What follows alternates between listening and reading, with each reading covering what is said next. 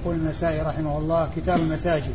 الإمام النسائي وغيره من العلماء يفردون المساجد بكتب تخصها في مؤلفاتهم والنسائي رحمه الله عقد هذا الكتاب للمساجد وجمع فيه الأحاديث المتعلقة بالمساجد من حيث فضلها وفضل بنائها وتفاضل بعض المساجد على بعض والأحكام الأخرى التي تعم المساجد. والمساجد جمع مسجد والمراد به والمراد بها مواضع الصلاة. والمراد بها مواضع الصلاة. وقيل لها مساجد مع أن أن الصلاة فيها قيام وركوع وسجود وأضيفت إلى السجود فقيل لها مساجد لأن المصلي يتمكن من الأرض بالسجود في حال سجوده لأنه إذا سجد على الأرض تكون قدماه وركبتاه ويداه وجبهته وأنفه كلها على الأرض. فلهذا قيل لمواضع الصلاة مساجد. إشارة إلى إشارة إلى مواضع إلى مواضع الصلاة وإلى مواضع الصلاة إلى المواضع التي آه، يصلى عليها. ولا ولم يقل لها مراكع ولا مواقف إشارة إلى القيام وإلى الركوع لأن التمكن من الأرض إنما يكون أكثر في حالة السجود.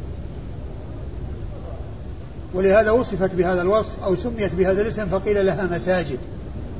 والمساجد هي خير البقاع كما جاء في الحديث عن رسول الله صلى الله عليه وسلم في صحيح مسلم أنه آه، آه، سئل عن خير البقاع فقال مسا...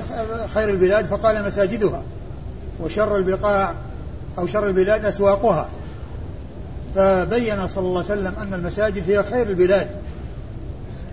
البلاد والبلد مسجد المساجد فيه هي خير مواضع فيه لأنها أماكن ذكر الله عز وجل وأماكن الصلاة. وشرها الأسواق التي يكون فيها اللغط والأصوات والكلام الذي وأحيانا الكلام الذي لا ينبغي فتلك مواضع فتلك إنما تكون في الأسواق. وأما المساجد فهي أفضل البلاد لأنها أماكن ذكر الله عز وجل وأماكن الصلاة وأماكن التقرب إلى الله سبحانه وتعالى. ثم إن النسائي رحمه الله بدأ الأبواب في هذا الكتاب بالفضل في بناء المساجد. يعني الترغيب في بناء المساجد والحث على إيجادها والإنفاق في سبيل في بنائها لأن ذلك فيه تمكينا لأن ذلك فيه تمكين فيه تمكين من ذكر الله عز وجل ومن إقامة الصلاة ومن آه، تمكين الناس وتمكين أهل البلد من أن يجتمعوا في مكان مخصص للصلاة هو المسجد يذكرون الله عز وجل ويؤدون الصلوات الخمس ويؤدون ما شاء الله من النوافل فبدأ النسائي رحمه الله في الفضل في بناء المساجد. وأورد في حديث عمرو بن عبسة رضي الله تعالى عنه أن النبي عليه الصلاة والسلام قال من بنى لله مسجدا يذكر الله فيه بنى الله له بيتا في الجنة.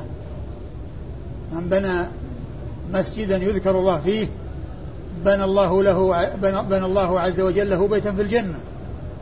فهذا دال على فضل بناء المساجد وعمارتها وإيجادها وصرف الأموال في بنائها والإنفاق عليها هذا من خير الأعمال ومن أفضل الأعمال وهو من الإنفاق في سبيل الله عز وجل لأنه آه، إقامة لأماكن الذكر وأماكن العبادة وأماكن الصلاة. ففي الحديث ترغيب وحث على بناء المساجد وفيه بيان الفضل آه، آه، الأجر العظيم والثواب الجزيل الذي يكون لمن يبني المساجد وهو أن الله تعالى يبني له بيتا في الجنة. من بنى لله مسجدا يذكر الله فيه بنى الله له بيتا في الجنة. ففيه ففيه بيان الثواب لمن بنى لله مسجدا. وفيه أن الجزاء من جنس العمل. فكما أنه فكما أن العمل هو بناء مسجد فالله تعالى يثيبه بأن يبني له بيتا في الجنة جزاء وفاقا. فكما بنى بني له وكما حصل منه البناء في آه في آه آه في إقامة في البناء المساجد وإقامتها فالله تعالى يثيبه على ذلك ويجازيه على ذلك بأن يبني له بيتا في الجنة آه كما بنى بيتا لله عز وجل في الدنيا يذكر الله فيه يبني الله تعالى له بيتا في الجنة جزاء وفاقا الجزاء من جنس العمل. وكثيرا ما يأتي في الأحاديث ذكر الجزاء من جنس العمل مثل من مثل هذا الحديث من بنى مسجدا من بنى الله مسجدا يذكر الله فيه بنى الله له بيتا في الجنة. ومثل حديث من نفس عن مسلم كربة من كرب الدنيا نفس الله عنه كربة من كرب يوم القيامة. ومن يسر على معسر يسر الله عليه في الدنيا والآخرة. يعني هذا هذه أمثلة أو هذه من النصوص التي فيها بيان أن الجزاء من جنس العمل. أن الجزاء من جنس العمل. فكما أنها في هذا الحديث العمل الذي عمله هو بناء للمساجد فالله تعالى يثيبه على ذلك بأن يبني له بيتا في الجنة. ثم في الحديث دليل على أن الجنة موجودة. وقد جاءت الآيات والأحاديث دالة على وجودها وأنها قد خلقت ولكن الله عز وجل يخلق فيها ويوجد فيها ما شاء الله تعالى أن يوجد. لأن أصلها موجود ولكن الله ينشئ فيها ويوجد فيها آآ آآ من آآ من الثواب لأهل الثواب ما شاء الله عز وجل كما جاء في هذا الحديث. من بنى لله مسجدا بنى الله له بيتا في الجنة. فإذا وجد البناء من العبد المسلم للمسجد فالله تعالى يبني له بيتا في الجنة. يبني له بيتا في الجنة يجده أمامه إذا غادر هذه الدار وانتقل إلى الدار الآخرة ودخل الجنة فإنه يجد ذلك البيت الذي بناه الله عز وجل له. ففيه دليل على أن على على وجود الجنة وعلى أن الله تعالى ينشئ فيها ما شاء الله عز وجل أن ينشئ كما دل عليه هذا الحديث عن رسول الله صلوات الله وسلامه وبركاته عليه. ثم قوله صلى الله عليه وسلم في الحديث من بنى لله مسجدا يذكر الله فيه بيان الحكمة من بناء المساجد والفائدة من بناء المساجد وأنه لماذا تبنى المساجد وهو أنها لإقامة ذكر الله. المساجد تبنى لذكر الله عز وجل. ولهذا جاء في حديث معاوية بن الحكم السلمي الذي في صحيح مسلم الذي تكلم في الصلاة لما آه، عطس وحمد آه، الله فجعل الناس آه، يضربون على أفخاذهم لأنه تكلم في الصلاة تكلم في الصلاة. فجعل يتكلم. يعني لما رآهم قال ما لكم؟ فلما فرغ من الصلاة الرسول صلى الله عليه وسلم قال له أن الصلاة لا يصلح فيها شيء من كلام الناس إنما هي لذكر الله عز وجل. يعني الصلاة ليس فيها كلام. وإنما هي ذكر الله عز وجل وقراءة القرآن. هذه الصلاة. الصلاة هي قراءة قرآن وذكر الله عز وجل وتسبيح له سبحانه وتعالى ولا يصلح فيها شيء من كلام الناس. كون الناس يتخاطبون ويكلم بعضهم بعضا أو يرد بعضهم على بعض وإذا عطس يشمته لا. الإنسان إذا عطس يحمد الله عز وجل ولا يرفع صوته لأن هذا ذكر الله عز وجل. لكن غيره لا يقول له يرحمك الله. لا يخاطب غيره في الصلاة. لا يخاطب غيره وهو يصلي فلا يقول له يرحمك الله. وهو لا يرد حتى لو قيل له يرحمك الله لا يقول يهديكم الله ويصلح بالك وإنما له أن يحمد الله عز وجل. فالصلاة هي لذكر الله الصلاة فيها ذكر الله. و ولهذا في الحديث قال إن آه، من بنى الله مسجدا يذكر الله فيه.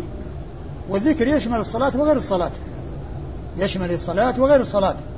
فالصلاة هي من ذكر الله عز وجل وهي مشتملة على ذكر الله عز وجل.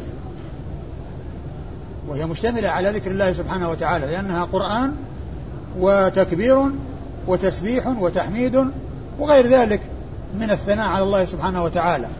فهي مشتملة على ذكر الله سبحانه وتعالى. وإذا فالصلاة بنيت المساجد بنيت للصلاة ولذكر الله عز وجل يعني في في غير الصلاة والإنسان يجلس فيها يسبح ويحمد الله ويهلله ويكبره. هذا هذا من ذكر الله سبحانه وتعالى. فهذا الحديث فيه ترغيب في بناء المساجد وبيان أن الجزاء من جنس العمل وأن من بنى بيتا لله عز وجل هو مسجد يصلى فيه بنى الله له بيتا في الجنة وأن المساجد إنما تبنى لذكر الله عز وجل ولإقامة الصلاة. آه، أما إسناد الحديث فيقول النسائي أخبرنا عمرو بن عثمان. أخبرنا عمرو بن عثمان. وعمرو بن عثمان هو الحمصي وهو صدوق. خرج حديثه أبو داود والنسائي وابن ماجه. خرج حديثه أبو داود والنسائي وابن ماجه. لم يخرج له البخاري ومسلم ولا الترمذي من أصحاب السنن. بل خرج له ثلاثة من أصحاب السنن الأربعة وهم الأربعة من سوى الترمذي فإنه لم يخرج له شيئا. عمرو بن عثمان الحمصي يروي عن بقية وبقية هو ابن الوليد الحمصي وهو صدوق كثير التدليس عن الضعفاء كثير التدليس عن الضعفاء. وقد روى له البخاري تعليقا وروى له مسلم وأصحاب السنن الأربعة ومسلم روى له حديثا واحدا متابعة. روى له حديثا واحدا متابعة.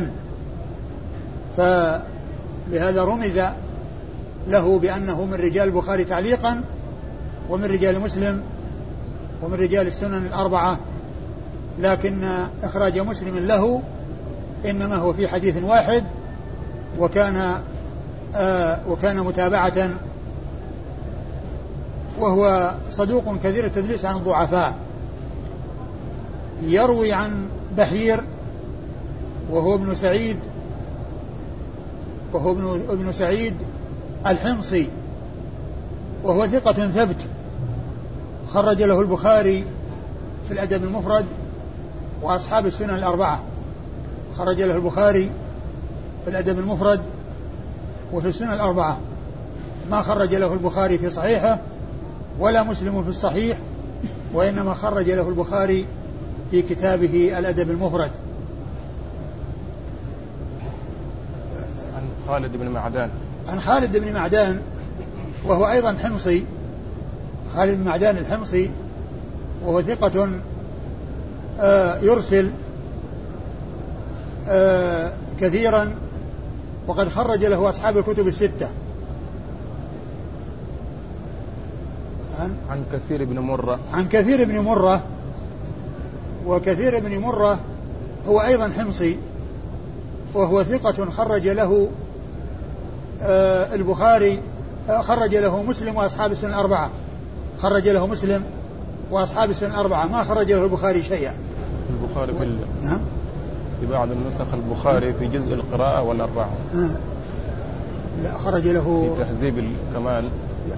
ها؟ في تهذيب الكمال رمز له راء والأربعة ما أدري يعني. في بعض في, في, في الخلاصة في, في التقريب رمز له دال والأربعة وهذا وهذا خطأ لأن الدال لا تفرد وإنما المراد بذلك ال ال ال يعني لأن أبو داود ضمن الأربعة فهو لا يفرد. لكن في في خلاصة تذهيب الكمال رمز له مسلم وأصحاب السنن الأربعة مسلم وأصحاب السنن الأربعة فلا أدري هل يعني هل ما في الخلاصة صحيح التهذيب تقول تهذيب الكمال المطبوع تهذيب الكمال؟ المطبوع إيه. ما أدري يحتاج إلى أن يتحقق لأن الخلاء لأن الذي في في التقريب وهو الدال نعم. لا يستقيم لأن أبو داود ضمن الأربعة وفي الخلاصة مسلم وأصحاب السنة الأربعة. مسلم وأصحاب السنة الأربعة. ويحتاج إلى أن يتحقق يعني هل هو مسلم أو أنه البخاري في جزء القراءة كما ذكرت في تهذيب الكمال. لكن الخلاصة فيها مسلم وأصحاب السنة الأربعة. طبعا تقريبا شيخ المجلدين أو المجلد لا المجلدين. أما المجلد يا شيخ رمى الذراع والأربعة نعم. إيه لعله لعله مثل ما في مثل ما في التهذيب. لكن يتحقق من هذا وفي درس قادم إن شاء الله ننبه عليه. عن عمرو بن عبسة عمرو بن عبسة السلمي صحابي مشهور خرج له مسلم حديثا واحدا وخرج له خرج حديثه أصحاب السنة الأربعة وله ثمانية وأربعون حديثا روى له مسلم منها حديثا واحدا وليس له في البخاري شيء. ليس لعمرو بن عبسة في صحيح البخاري شيء بل بل آه، خرج له مسلم حديثا واحدا وأحاديثه ثمانية وأربعون حديثا كما ذكر ذلك صاحب الخلاصة خلاصة تذهيب الكمال خلاصة تذهيب تهذيب الكمال. خلاصة تذهيب تهذيب الكمال للخزرجي وعمرو بن عبسة سكن الشام. وعلى هذا فالإسناد مسلسل بالشاميين. وكلهم حمصيون. إلا عمرو بن عبسة فإنهم قالوا أنه سكن الشام فإذا كان سكن حمص فيكون مسلسل بالحمصيين. وإن كان لم يسكن حمص وإنما سكن بلاد الشام فيكون مسلسلا بالشاميين. ولكن من قبله الذي هو عمرو بن عثمان حمصي وبقية بن الوليد حمصي وبحير بن سعيد حمصي وخالد بن معدان حمصي وكثير بن مرة حمصي. وعمرو بن عبسة فهو سكن الشام فإن كان سكن حمص فيكون مسلسلا بالحمصيين. وإن كان سكن الشام فيقال مسلسل بالشاميين لأن لأن حمص هي من بلاد الشام.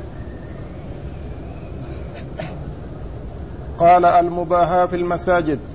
وقال أخبرنا سويد بن النصر قال أخبرنا عبد الله بن المبارك عن حماد بن سلمة عن أيوب عن أبي قلابة عن أنس رضي الله عنه أن النبي صلى الله عليه وسلم قال من أشراط الساعة أن يتباهى الناس في المساجد. ثم ورد النسائي رحمه الله المباهاة في بناء المساجد؟ نعم. أو في المساجد. في المساجد. المباهاة في المساجد؟ نعم. المباهاة في المساجد. المباهاة هي المفاخرة. يعني بناؤها تفا... بناؤها تفاخرا وتباهيا. وهذا شيء مذموم لأن التباهي والتفاخر و يعني هذا من المقاصد السيئة. ولهذا جاء جاء الحديث من من أشراط الساعة المباهاة في المساجد. من أشراط الساعة يعني من علاماتها لأن الأشراط فيهم عشرات والشرط هو العلامة. فالأشراط أي العلامات من علامات الساعة أن يتباهى الناس في المساجد. يعني يتفاخرون في بنائها. يكون همهم والباعث لهم على بنائها هو المفاخرة والمباهاة. وهذا مقصد ذميم. وإنما يكون المقصود في بناء المساجد هو إرادة وجه الله عز وجل لا تفاخرا وتباهيا وإنما رجاء ثواب الله عز وجل ودون قصد سيء ثم إن بناء المساجد على هذا الوصف هو المذموم اللي هو التباهي أما إذا بنيت على وجه فيه متانة وفيه قوة يعني بمعنى أنه آه، يطول أمدها ولا يسرع عليها يسرع إليها التأثر فإن هذا أمر مطلوب لكن لا يكون فيه مغالاة ولا يكون فيه مباهاة ولا يكون فيه مفاخرة وإنما يكون المقصود من ذلك ابتغاء وجه الله عز وجل والدار الآخرة. ثم أيضا آه، زخرفتها هذا من الأمور التي جاءت الشريعة بمنعها. وأن وأما بناؤها وقوة بنائها فهذا أمر مطلوب. لأن تقوية البناء آه، يطول أمدها ولا يسرع إليها الفناء والتهدم. فتقوية البناء هذا أمر مطلوب لأن هذا فيه آه، بقاؤها وفيه عدم آه، سرعة التأثر فيها وكونه يسرع إليها الفناء والتهدم أو الخلل. فبين عليه الصلاة عليه عليه عليه عليه الصلاة والسلام أن هذا القصد الذي هو المباهاة أن هذا مذموم وهو من أشراط الساعة.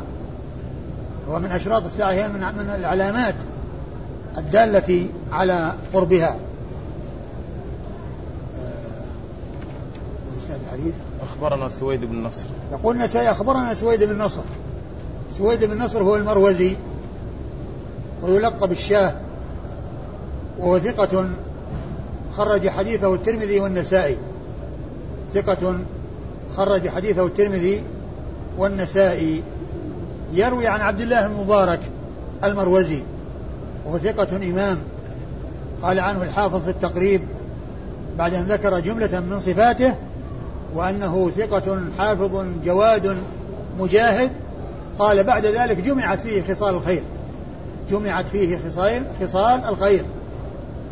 وحديثه أخرجه أصحاب الكتب الستة. حديث عبد الله المبارك أخرجه أصحاب الكتب الستة. يروي عن من؟ عن حماد بن سلمة. يروي عن عن حماد بن سلمة هو من دينار. حماد بن سلمة من دينار. البصري وهو ثقة آه وهو ثقة آه البخاري تعليقا ومسلم خرج له البخاري تعليقا ومسلم وأصحاب السنة الأربعة. خرج له البخاري تعليقا ومسلم وأصحاب السنن الأربعة. عن أيوب.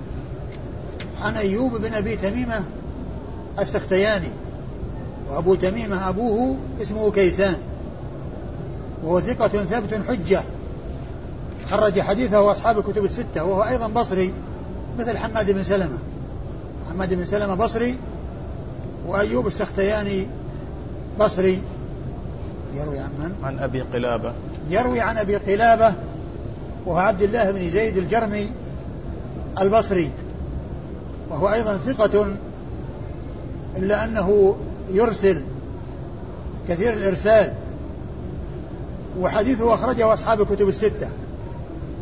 أبو قلابة كنية. مشهور بكنيته واسمه عبد الله بن زيد الجرمي. وهو ثقة خرج حديثه أصحاب الكتب الستة وهو مشهور بكنيته. ومعرفة الكنى آآ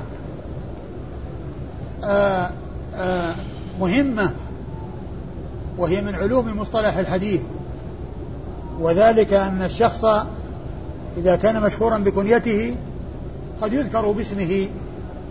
فيظنه من لا يعرف شخصين. إذا ذكر باسمه مرة وذكر بكنيته مرة أخرى يظن أن من لا يعرف أن هذا غير هذا. لكن من عرف أن أبا قلابة كنية لعبد الله بن زيد الجرمي يعرف أن هذا شخص واحد. أحيانا يأتي باسمه وأحيانا يأتي بكنيته. عن أنس. عن أنس بن مالك وهو أيضا بصري أبو قلابة بصري. عن أنس بن مالك صاحب رسول الله صلى الله عليه وسلم الأنصاري صاحب رسول الله صلى الله عليه وسلم وخادمه خدمه عشر سنوات. من حين قدم المدينة وهو يخدم رسول الله صلى الله عليه وسلم فكان فكانت مدة بقائه صلى الله عليه وسلم في المدينة وهي عشر سنوات. خدمه فيها أنس بن مالك رضي الله تعالى عنه وأرضاه. وهو أحد الصحابة المكثرين من رواية حديث رسول الله صلى الله عليه وسلم وهم سبعة عرفوا بكثرة الحديث عن رسول الله صلى الله عليه وسلم وهم الذين جمعهم السيوطي في ألفيته في قوله والمكثرون في رواية الأثر أبو هريرة يليه بن عمر وأنس والبحر كالخدري وجابر وزوجة النبي. فهؤلاء سبعة من أصحاب رسول الله عليه الصلاة والسلام تميزوا على غيرهم بكثرة الحديث عن رسول الله صلى الله عليه وسلم. وأنس هو واحد من هؤلاء السبعة. وهم أبو هريرة وعبد الله بن عمر بن الخطاب وأنس بن مالك وأبو سعيد الخدري وجابر بن عبد الله الأنصاري آه، وابن عباس الذي هو الحبر وعائشة أم المؤمنين زوجة النبي صلى الله عليه وسلم ورضي الله تعالى عنها وأرضاها فهؤلاء سبعة هم أكثر الصحابة حديثا وأنس بن مالك هو أحد هؤلاء السبعة وهو أيضا من المعمرين الذين عاشوا وطالت حياتهم واستفاد الناس من علمهم لأنه أدركهم كبار التابعين ومتوسط التابعين وصغار التابعين. صغار التابعين هم الذين أدركوا أواخ من من تأخرت وفاته من الصحابة. فأدركهم الكبار والمتوسطون والصغار. رووا عنهم.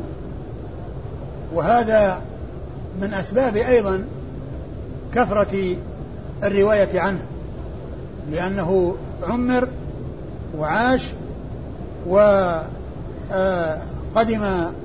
الناس عليه يتلقون منه الحديث عن رسول الله صلى الله عليه وسلم وهو بصري أيضا لأنه سكن البصرة. والحديث في إسناده مروزيان وهما سويد بن نصر وعبد الله المبارك والباقون بصريون. وهم حماد بن سلمة. حماد بن سلمة أبو و... أيوب. وأيوب السختياني وأبو قلابة وأنس بن مالك. فأربعة بصريون واثنان مروزيان. قال ذكر أي مسجد وضع أولا. وقال أخبرنا علي بن حجر قال حدثنا علي بن مسهر عن الأعمش عن إبراهيم قال كنت أقرأ على أبي القرآن في السكة فإذا قرأت السجدة سجد فقلت يا أبت أتسجد في الطريق؟ فقال إني سمعت أبا ذر رضي الله عنه يقول سألت رسول الله صلى الله عليه وسلم أي مسجد وضع أولا؟ قال المسجد الحرام. قلت ثم أي قال المسجد الأقصى قلت وكم بينهما قال أربعون عاما والأرض لك مسجد فحيثما أدركت الصلاة فصل ثم ورد النسائي رحمه الله هذه الترجمة والباب أي المساجد وضع أولا. يعني أي المساجد وضع أولا. هذه الترجمة التي عقدها النسائي. وقد أورد النسائي في حديث أبي ذر صاحب رسول الله صلى الله عليه وسلم الذي فيه بيان ما ترجم له النسائي وهو أن الرسول صلى الله عليه وسلم سئل أي المساجد وضع أول فقال المسجد الحرام. قيل ثم أي؟ قال المسجد الأقصى. كم كان كم كان بينهما؟ قال أربعون عاما. فالمطابقة واضحة. لأن السؤال عن أي مسجد وضع أي مسجد وضع أولا فالرسول صلى الله عليه وسلم أجاب بأنه المسجد الحرام. أجاب بأنه المسجد الحرام. ثم سئل عن المسجد الذي بني بعده أو وضع بعده فقال المسجد الأقصى. فسئل كم كان بينهما من السنين؟ فقال أربعون سنة. وقد جاء في القرآن أن إبراهيم هو الذي بنى الكعبة وبنى المسجد الحرام. ثم كذلك جاء في بعض الأحاديث أن سليمان هو الذي بنى المسجد الأقصى. لكن آه كما هو معلوم المدة بين إبراهيم وبين سليمان طويلة جدا لأن لأن موسى كان بعد يوسف بزمن ومن المعلوم أن داود وسليمان بعد موسى لأنه كما جاء في قصة موسى في سورة آه، آه، المؤمن في سورة غافر يعني آه، أنه ذكر موسى ذكر يوسف من قبله وأنه قد جاء بالبينات. ثم ذكر في سورة البقرة في الجند الذي أو القوم الذين الذين ذكرهم الله عز وجل في من بني إسرائيل وقتل داود جالوت وأول القصة إلى الملأ من بني إسرائيل من بعد موسى من بعد موسى فداود وسليمان بعد موسى وموسى كان بعد يوسف ويوسف هو يوسف بن يعقوب ابن إسحاق ابن إبراهيم. فليست المدة أربعين سنة. ففي هذا إشكال. لكن أجاب بعض العلماء عن هذا الإشكال أن الذي حصل من إبراهيم ومن سليمان إنما هو تجديد للبناء وأن البناء كان أولا. البناء المسجد الحرام والبناء المسجد الأقصى كان قبل المسجد البناء المسجد الحرام كان قبل إبراهيم والبناء للمسجد الأقصى كان قبل سليمان. فإذا آه وهنا في الحديث ليس فيه ذكر الباني وإنما هو مطلق. ما قيل أنه بناه إبراهيم وهذا بناه سليمان لكن ما جاء في ما جاء في القرآن من إضافة البناء إلى إبراهيم وما جاء في السنة في بعض الأحاديث من إضافة البناء إلى سليمان لا يعني أن هذا هو الأول لأن المدة بين إبراهيم وبين سليمان مدة طويلة جدا ليست أربعين سنة والحديث إنما قال إنه بعد أنه أربعين سنة بين وضع هذا ووضع هذا وبناء هذا وبناء هذا. فيكون البناء لهما أولا ولكن إبراهيم جدد المسجد الحرام وسليمان جدد المسجد الأقصى. فما جاء في القرآن من إضافة البناء إلى إبراهيم وما جاء في السنة من إضافة بناء المسجد الأقصى إلى سليمان إنما هو تجديد للبناء. هذا هو أحسن أو من أحسن ما أجيب به عن هذا الإشكال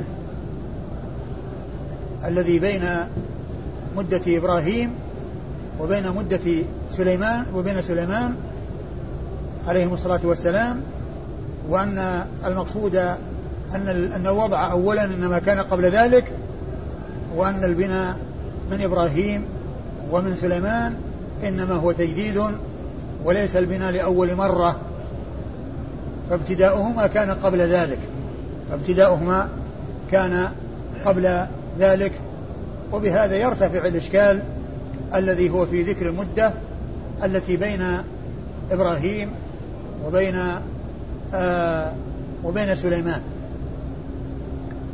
والحديث ساقه النسائي للاستدلال به على ما ترجم له وهو مطابق. وقد ذكر للحديث سببا في إراده وهو أن إبراهيم بن يزيد بن شريك التيمي كان مع أبيه يزيد بن شريك. وكان كما جاء في بعض الروايات كل واحد يقرأ القرآن على الثاني. فكان أبوه يزيد بن شريك وكان ذلك في السكة وقيل إنه كان في رحبة البيت يعني مكان يعني آه على فناء البيت يعني في آه على طرف البيت وفي فنائه في دكته من جهة الشارع من جهة السوق والسكة. فكان إذا مر بآية فيها سجدة سجد. فقال يزيد فقال إبراهيم بن يزيد لأبيها تسجد في الطريق. فأورد الحديث أورد الحديث وهو أن قال سمعت أبا ذر وسألت الرسول صلى الله عليه وسلم أي المسجد أي المساجد وضع أول؟ فقال المسجد الحرام. قلت ثم أي؟ قال المسجد الأقصى. قلت كم كان بينهما؟ قال أربعون سنة. أربعون سنة. ثم ثم قال والأرض لك مسجد. والأرض لك والأرض لك مسجد فحيث والأرض لك مسجد. فأينما أدركت أدركتك الصلاة فصلي. وهذا هو محل الشاهد من إيراد من الاستدلال. من استدلال آه يزيد بن شريك يعني على ولده عندما استشكل لأن قوله والأرض لك مسجد وهو سجد في هذا المكان والأصل في, في, في, في, في الأرض الطهارة. والمراد بذلك أنها ما دامت على هيئتها وعلى حقيقتها. وعلى أما إذا عرف أنها تنجست وأنه أصابها نجاسة فعند ذلك تجتنب النجاسة أو تزال النجاسة. المقصود من أن الأرض مسجد يعني ما دامت على هيئتها. أما إذا تنجس شيء منها فلا يصلى عليها إلا بعد إزالة النجاسة. أو وضع ساتر يستر عن النجاسة لأنه لا بد من طهارة البقعة في المكان الذي يصلى فيه. فإذا علمت النجاسة فتزال النجاسة.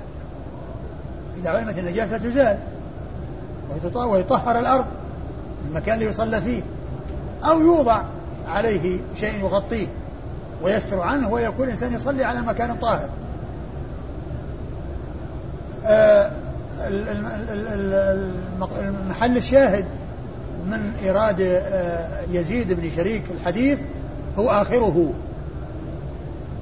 وفي الحديث دليل على ما كان عليه سلف هذه الأمة.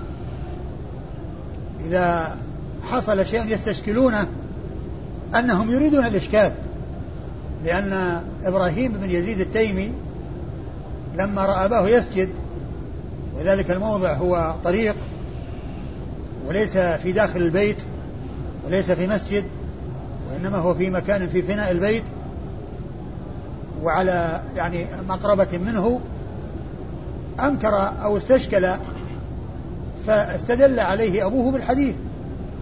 ثم أيضا فيه بيان ما كان عليه السلف من اتباع السنن والاحتجاج بالآثار وأنه قد يورد الحديث والمراد بعضه لأن لأن أبا لأن يزيد بن شريك التيمي أورد الحديث بكامله ومقصوده آخره الذي هو الصلاة في المكان أو الاستدلال على الصلاة في المكان الذي صلى فيه. فهم يذكرون الحديث بكماله ومقصودهم جزء منه. لأن المقصود في هذا الحديث هو آخره.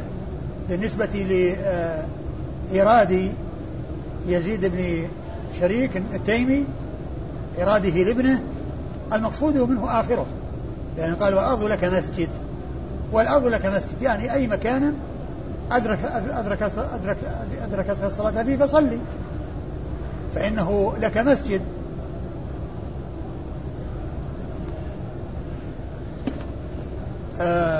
أما إسناد الحديث فيقول النسائي أخبرنا؟ علي بن حجر. أخبرنا علي بن حجر وهو ابن إياس السعدي المروزي وهو ثقة حافظ خرج حديثه الترمذي والنسائي. لم يخرج له الشيخان البخاري ومسلم. آه، البخاري ومسلم. البخاري ومسلم والترمذي والنسائي. ما خرج له أبو داود ولا ابن ماجه. خرج له أربعة من أصحاب الكتب الستة. الشيخان ومسلم أكثر من الرواية عنه. مسلم روى عنه أحاديث كثيرة. وروى له آه، مع البخاري ومسلم الترمذي والنسائي. لم يخرج له أبو داود ولا ابن ماجه. وهو ثقة حافظ. عن علي بن مسهر وعلي بن مسهر ثقة آه، خرج حديثه أصحاب الكتب الستة. خرج حديثه أصحاب الكتب الستة. عن الأعمش. عن الأعمش والأعمش هو سليمان بن مهران الكاهلي الكوفي وهو ثقة مدلس وهو مشهور بلقبه واسمه سليمان بن مهران. ومعرفة ألقاب المحدثين من الأمور المهمة في علوم الحديث. لأن فائدة ذلك ألا يظن الشخص الواحد شخصين. إذا ذكر مرة باسمه ومرة بلقبه. فإن من لا يعرف أن الأعمش سليمان بن مهران لو وجد سليمان بن مهران في إسناد ثم وجد الأعمش في إسناد آخر يظن هذا شخص وهذا شخص. لكن من يعلم أن الأعمش لقب لسليمان بن مهران لا يلتبس عليه الأمر ولا يظن الشخص الواحد شخصين. وإنما يعرف أن هذا شخص واحد ذكر مرة باسمه وذكر مرة بلقبه. وحديثه أخرجه أصحاب الكتب الستة. عن عن إبراهيم. عن إبراهيم وهو بن يزيد. ابن شريك التيمي. وهو ثقة خرج حديثه أصحاب الكتب الستة. وأبوه يزيد وأبوه يزيد بن شريك التيمي ثقة أيضا خرج حديثه أصحاب الكتب الستة عن أبي ذر صاحب رسول الله صلى الله عليه وسلم إيش عندك من تقريب؟ نعم معك التقريب؟ لا ما جبت معي التقريب موجود مع أحد منكم؟ لماذا؟ ما أذكر من خرج له لا أدري ما راجعت. ترجمته. وأن من خرج له لا أدري.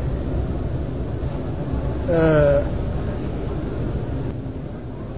فالإسناد علي بن حجر ويروي عن علي بن مسهر وعلي مسهر يروي عن إبراهيم عن الأعمش والأعمش يروي عن إبراهيم بن يزيد التيمي ويزيد بن و و و وإبراهيم يروي عن أبيه يزيد بن شريك التيمي وهو يروي عن أنس عن عن عن أبي ذر رضي الله تعالى عنه. هذا هو الإسناد. والله أعلم وصلى الله وسلم وبارك على عبده ورسوله نبينا محمد وعلى آله وأصحابه أجمعين.